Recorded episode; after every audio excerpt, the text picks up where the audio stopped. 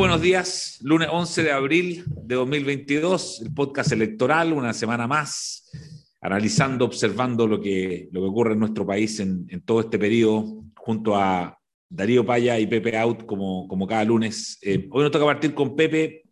Eh, lo que se observa, Pepe, ayer, eh, la semana pasada hablábamos de, de estas encuestas que coincidían, ¿no? Tres encuestas que decían que el, el rechazo parecía estar eh, con más posibilidades que la prueba, con una, leve eh, superioridad allí.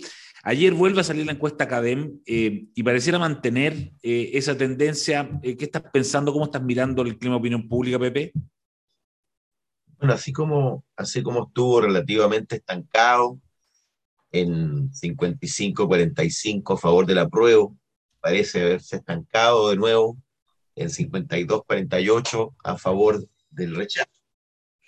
Lo que pareciera es que hay un contingente muy relevante de personas esperando cómo se plantea el texto final, el texto global, eh, y el contenido de la campaña, porque además hace una pregunta bien interesante, algunos invocarán manipulación, en fin, pero incorpora una hipotética pregunta sobre una tercera opción, por supuesto, completamente viable, pero lo que muestra esa tercera opción, que es que la tercera opción dice, bueno, que el Congreso le proponga un nuevo texto a la brevedad para ser plebiscitado a la gente. Y esa alternativa consigue 38%, es decir, más que el apruebo duro, llamémosle así, y más que el rechazo duro, que es prácticamente el mismo, 23%, que el rechazo del plebiscito del 25 de octubre. Lo que, lo que, lo que nos dice que si la campaña se plantea en términos de la nueva constitución, por mala que sea, como diría nuestro presidente, y la constitución vigente, va a ganar el apruebo. Y en cambio, el dilema logra plantearse desde el punto de vista comunicacional como el texto que proponen versus otro camino constituyente, eh, va a ganar el rechazo. Eso es lo que yo concluyo de allí. Ahora, paralelamente a esto, la encuesta muestra lo que veníamos diciendo hace rato, que la luna de miel ha sido brevísima, mm. más corta incluso que lo previsto, y que el comportamiento del apoyo a Boris ha sido distinto al de los tres presidentes anteriores, que en el primer mes todos o se mantenían o subían y sin elevarse significativamente el rechazo. Y en el caso de, de Gabriel Boric, baja levemente la aprobación, pero sube significativamente el rechazo.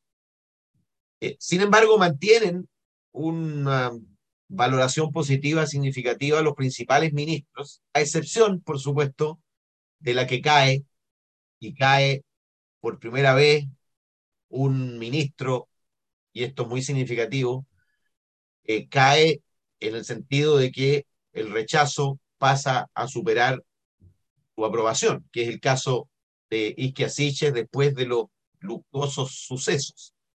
Eh, y eso muestra que, bueno, la razón fundamental por la que había sido incorporada al gabinete desaparece, o al menos se debilita de manera muy profunda, ¿ah? lo que nos hace pensar que luego de los esfuerzos de reforzamiento que vendrán ahora seguramente, ahora el reforzamiento tiene cara de reemplazo, tiene cara de aislamiento, tiene cara de minusvaloración, tiene cara de pérdida de protagonismo finalmente, cuando a un ministro del Interior, una ministra del Interior, tú tienes que ir a reforzarla, eh, significa que eh, entró en el bandejón de salida en la práctica. Es decir, es muy previsible que después del plebiscito, es decir, en septiembre, en el primer cambio de gabinete, que de todas maneras va a venir allí, eh, vuelva a su origen. ¿ah? Es decir, se haga cargo de salud. No la, no la veo saliendo del gabinete tampoco.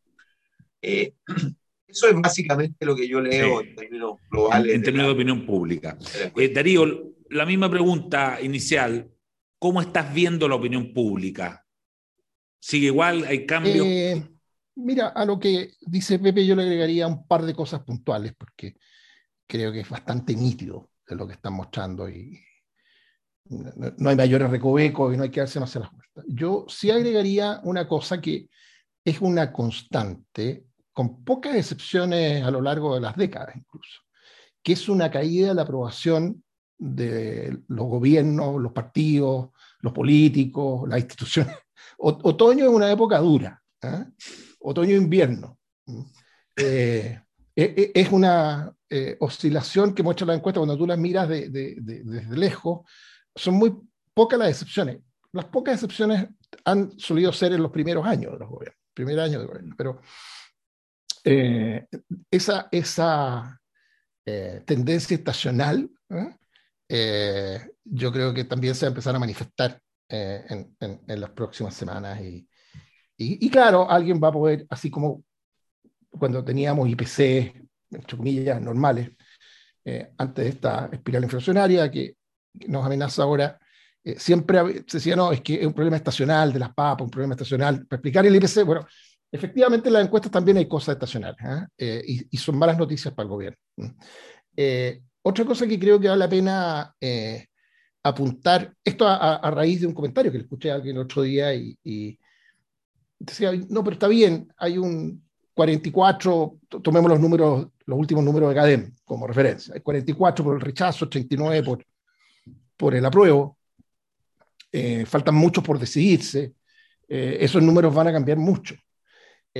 ojo, si uno va y mira 44, eh, por decir algo obvio, eh, 44, 89 suma 83, ¿no es cierto? Eso es, son las opiniones de las que cuenta cada Si uno va a ver la misma encuesta cada vez, la pregunta presidencial, tres semanas antes de la elección presidencial Boris Kast, la suma era 85.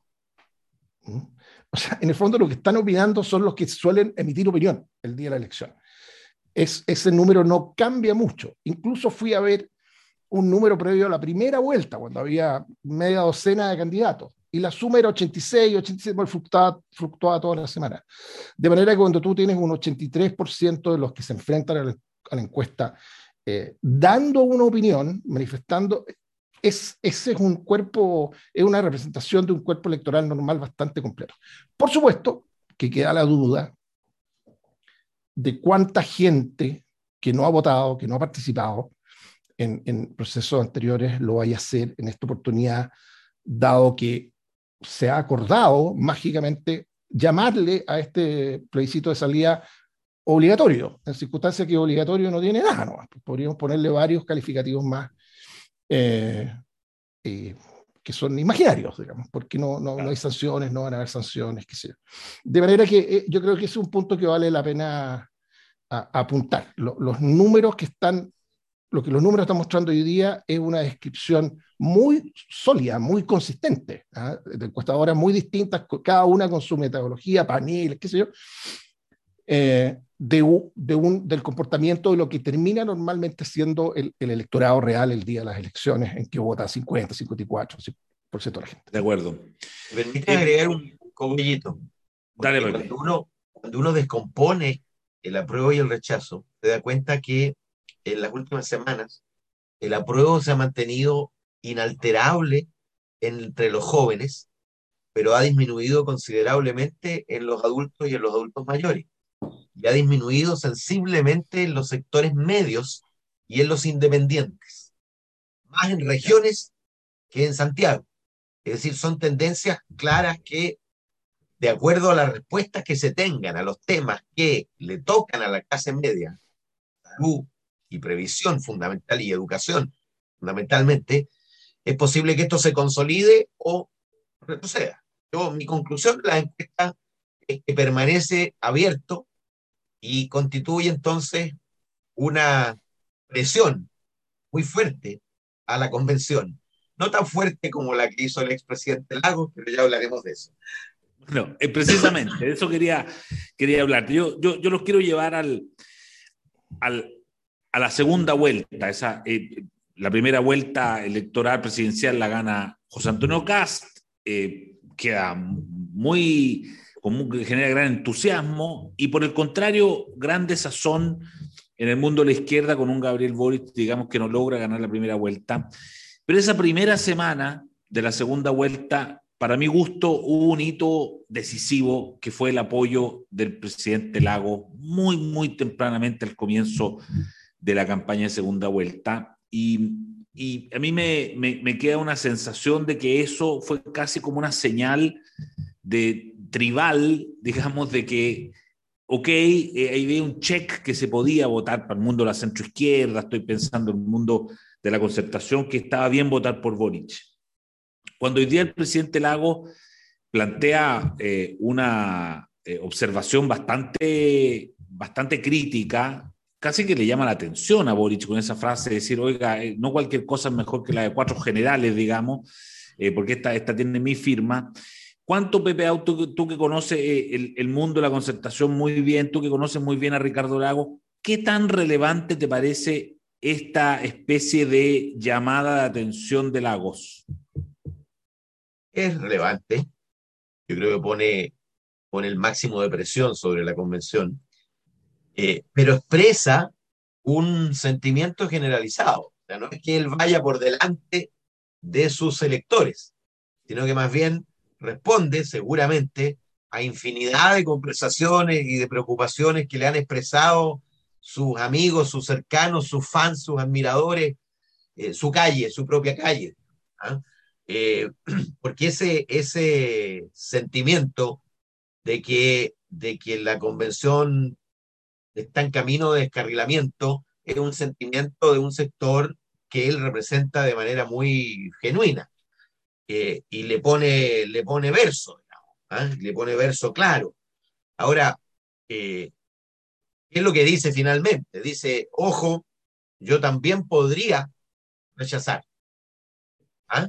Eso, esa es la señal finalmente que está recibiendo o que debiera recibir la convención. Ojo, nosotros también podríamos rechazar si ustedes continúan en la senda que han caminado hasta ahora y no rectifican en las cuestiones principales, particularmente las que quedan del sistema político. Eh, y, y de alguna manera, él puede ser un fiel de la balanza él puede ser un fiel de la balanza, porque como, como lo recordábamos hace algunas semanas, si la elección plebiscitaria se organiza en torno a la derecha y empresarios versus la izquierda y trabajadores, obviamente va a ganar la izquierda y trabajadores. Pero si esto es transversal, es decir, si hay una transversalidad, eh, parafraseando, si hay un arcoíris del no, eh, naturalmente eh, va a ganar el no. Eh, entonces la pregunta es si seguirán sumando razones para votar no, o más bien van a limar las aristas que tiene el texto y van a acumular más razones para votar apruebo. y eso es lo que está por verse. Yo, yo, si estuviera en el lugar de los convencionales, cualquiera fuera mi posición, eh, sentiría toda la presión del mundo, porque yo me imagino que un convencional, por radical que sea, por obsesionado con su causa que esté, querrá tener éxito en esta tarea. Que no se quemó las pestañas durante un año y medio, eh, luego la campaña, luego un año aquí en Santiago para volver a su región, eh, sin haber quedado inscrito como coautor de un evento de relevancia histórica. Imagínate el fiasco. ¿ah? Eh, ¿Cómo van a quedar inscritos esos convencionales? ¿Cómo quedarían inscritos en la historia los nombres de esos convencionales que perdieron la preciosa oportunidad de dibujar lo que todos creíamos una casa de todos? Querido Paya, Ricardo Lagos, ¿qué te parece su incursión? ¿Qué tan decisiva o no la, la estimas? Yo creo que casi todo lo que digamos al respecto corre el riesgo de subestimar el impacto que yo creo que tiene. Yo creo que el, impacto es eh, de magnitudes eh, sísmicas.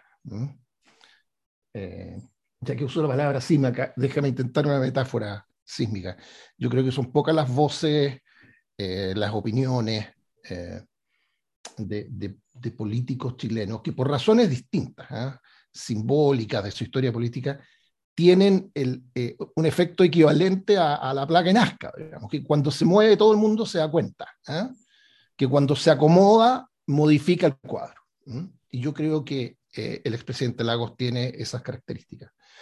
Uno podría decir, mira, eh, aquí lo que le ha hecho no es más que sacar la voz en buena hora para decir cosas que, eh, por las razones que sean, no dicen en público personas que piensan como él, que están al interior de la convención y que, y, en privado se quejan de que están acorralados, amenazados, funados, eh, y, como que denuncian todas estas cuestiones gravísimas que están, están pasando con bastante impotencia. Bueno, él las sale a decir. Y uno se podría quedar con la esperanza de que esto signifique un cambio de tono de esas personas al interior de la convención. De la convención. Eso ya no sería poca cosa. Eh, no sé si da para hacerse ilusiones al respecto. Yo creo que la convención es el tren que es y ya partió. Eh, pero yo creo que que, su impacto es, es, de magnitudes sísmicas y es una como... Porque él lo que ha logrado con una simple entrevista, el, o el efecto que ha producido, más allá de la intención que haya tenido, es resignificar la palabra rechazo, desdramatizar la palabra rechazo el rechazo ya no es el refugio de los que se anclan al pasado y quieren proteger privilegios y todas esas cosas que se dijeron en esos minutos y que explican el 80-20 aquel. Eso está completamente desdramatizado. Rechazo hoy día una palabra que pronuncia alguien que quiere cambios, que votó a prueba, pero, pero no cualquier cosa. No así. Entonces hay, un, hay una desdramatización, una resignificación eh, que, que, que te cambia completamente el, el, el, el, cuadro. Fíjate que incluso va tan allá, o sea, te, te, desdramatiza que la posibilidad de que gane rechazo, además. Dice, no, para eso hay soluciones, lo veremos. Y eso que él insinúa, bueno, no, es la sustancia, lo que dice, insinúa una solución en el Congreso, ¿ah? eh, que probablemente sea la menos popular de las opciones hoy día yo a mucha gente le escucho abiertamente, no, hagamos otra, otra, convención, o sea, partamos de nuevo, digamos, ¿ah? y la mm. gente votará, qué sé, bueno, eh, pero incluso va más allá, porque eh, voy a usar la misma palabra, no, resignifica, ¿ah?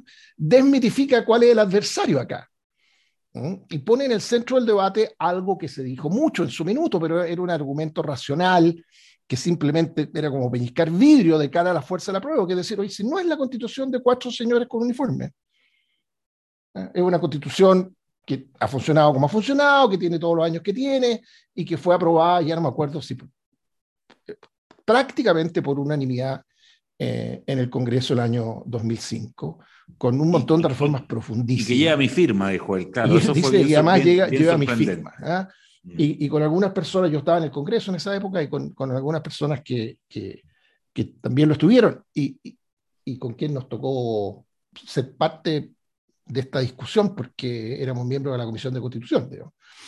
El 2005. El 2005. La, la, pregunta que queda en el rincón es ¿por qué a nadie se le ocurrió en serio hacer un plebiscito en esa época? ¿Eh? Sí. O sea, verlo al revés. Era, era tan indiscutible que la constitución era la que era y que, y que era legítima y que lo que no le gustaba a algunos se estaba cambiando y en un ambiente de acuerdo, porque eh, el dato que apunté hace un minuto de que fue casi por unanimidad, no es por, por, por, por ser putilloso históricamente, no, porque políticamente es muy importante que las constituciones sean aprobadas con amplísimas mayorías, que sean representantes de, eh, y, y, y, hoy día alguien que esté por la prueba me tendrá que admitir que este es un tren que, que si llega a puerto va a llegar, ¿cuánto? 52, 48, 51, en fin. Eh, entonces, incluso con esto termino, va tan allá el expresidente Lago de, de, atreverse a decir lo que solo alguien que viene de la izquierda, que se enfrentó a Pinochet, que levantó el dedo, que hizo todas esas cosas, puede decir. ¿eh? que en realidad esa constitución no es, es, su constitución. ¿eh? Claro, eh, no, eso fue por muy eso te digo que, que, yo creo que el efecto es, eh, es muy, muy, muy potente. Mm. Pepe. Diciendo en voz alta lo que muchos piensan en voz baja. En privado, exacto. Pero, pero, pero pensemos lo que habría ocurrido si esta constitución hubiera sido plebiscitada, por supuesto, 80% de los chilenos a favor, el sistema político no habría tenido fórmula para salir de la crisis. Finalmente, convengamos que la decisión de un proceso constituyente es un sucedáneo de resolución de la crisis, porque no, no era la demanda por una nueva constitución lo que estaba en la calle. Sin embargo, la respuesta, la única respuesta política fue una nueva constitución como resumidero, como símbolo del conjunto de cuestiones. Si hubiera estado plebiscitada, naturalmente no habría sido una ficha que, la, que el sistema político hubiera podido usar, porque tendría una legitimidad muy distinta a la que tenía por no haber sido plebiscitado. Claro, tendría que haberse buscado otra salida a la, a la famosa crisis de octubre, probablemente con cuestiones más de corte social, vaya a saber uno, ¿ah? ahí tendría que haberse puesto bien creativo el gobierno, digamos, pasado y, el sistema político. Oye, muy entretenido el, eh, el, podcast de hoy día con Ricardo Lagos como personaje central. Vamos a ver cómo esto va evolucionando, cómo va madurando. Y el próximo lunes, de todas maneras, nos vamos a encontrar aquí en el podcast electoral. Gracias, Pepe Out. Gracias, Darío Buena, semana.